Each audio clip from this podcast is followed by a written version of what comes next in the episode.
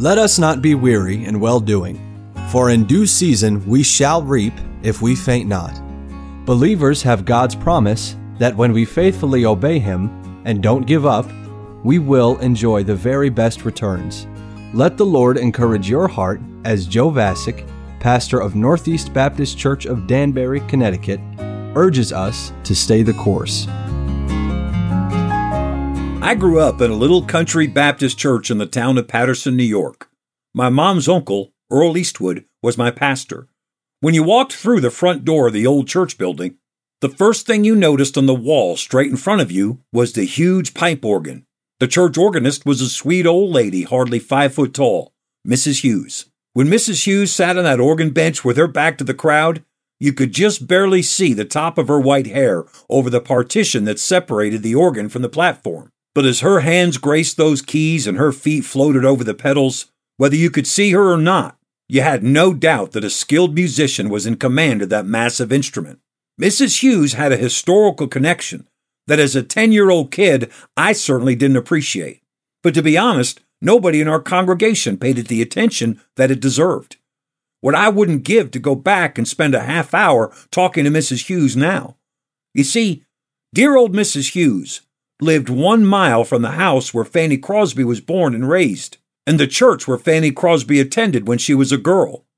And when Mrs. Hughes was a little girl, she met the elderly Fanny Crosby.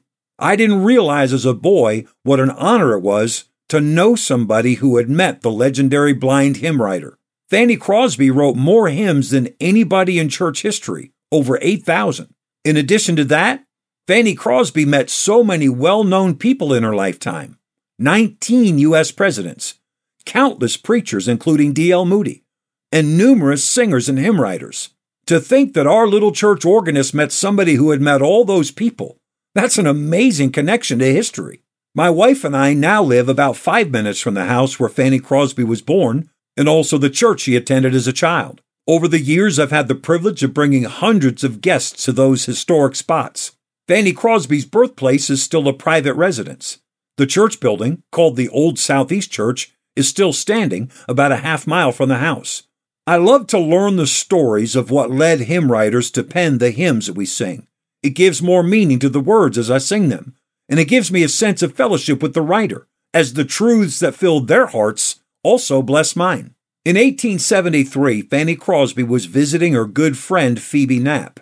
Mrs. Knapp was the wife of Joseph Knapp, who was a co founder and the president of the Metropolitan Life Insurance Company. Both Fanny Crosby and the Knapps were members of the John Street Methodist Episcopal Church in Lower Manhattan, just a few blocks from what is now the World Trade Center.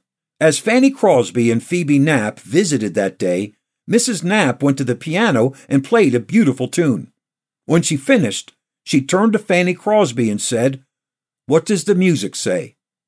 As she often did, Fanny Crosby got on her knees and asked the Lord to give her the words that were to go with the tune.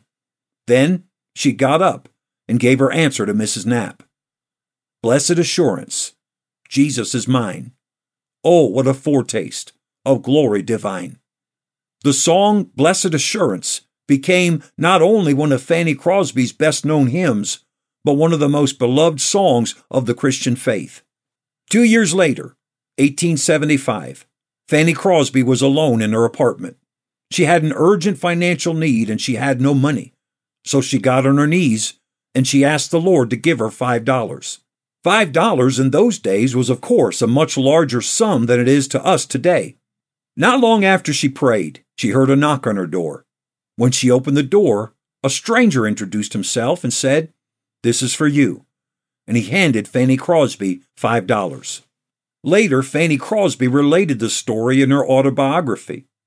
She said, I have no way of accounting for this except to believe that God put it into the heart of this good man to bring the money. Later that day, after considering the wonderful answer to prayer that God had given her, Fanny Crosby penned the words, All the way my Savior leads me. What have I to ask beside? Can I doubt his tender mercies, who through life has been my guide? Heavenly peace, divinest comfort, ere by faith in him to dwell. For I know whate'er befall me Jesus doeth all things well. That last line, Jesus doeth all things well, is a reference to Mark 7:37, where the crowd said of Jesus, he hath done all things well. The Baptist pastor Robert Lowry provided the tune for this classic hymn that we know as All the Way My Savior Leads Me. I'm always moved when I consider the lives of the people who gave us the music that helps us as we worship the Lord. Knowing the depth of their faith strengthens my faith as I sing the words that they penned. Often I pull my truck up into the property of the old Southeast Church, where the little girl Fanny Crosby and her grandmother attended services. Though the building is on a busy road, it's quite a ways off the road, and it's surrounded by trees, making for a beautiful, peaceful place to pray and read God's Word. As I picture the worship that took place inside that building, I marvel at how that little girl, whose potential was certainly dismissed by many, would touch the whole world for the next two centuries with the words that flowed from her heart. Christian, there's no limit to what God can do if you give your talents to Him. Stay the course. We pray that today's program was a blessing to you. If you have any questions or comments, we'd love to hear from you. You can email us at staythecourse at nbcdanbury.org. God bless you. So, dear Christians, stay the course.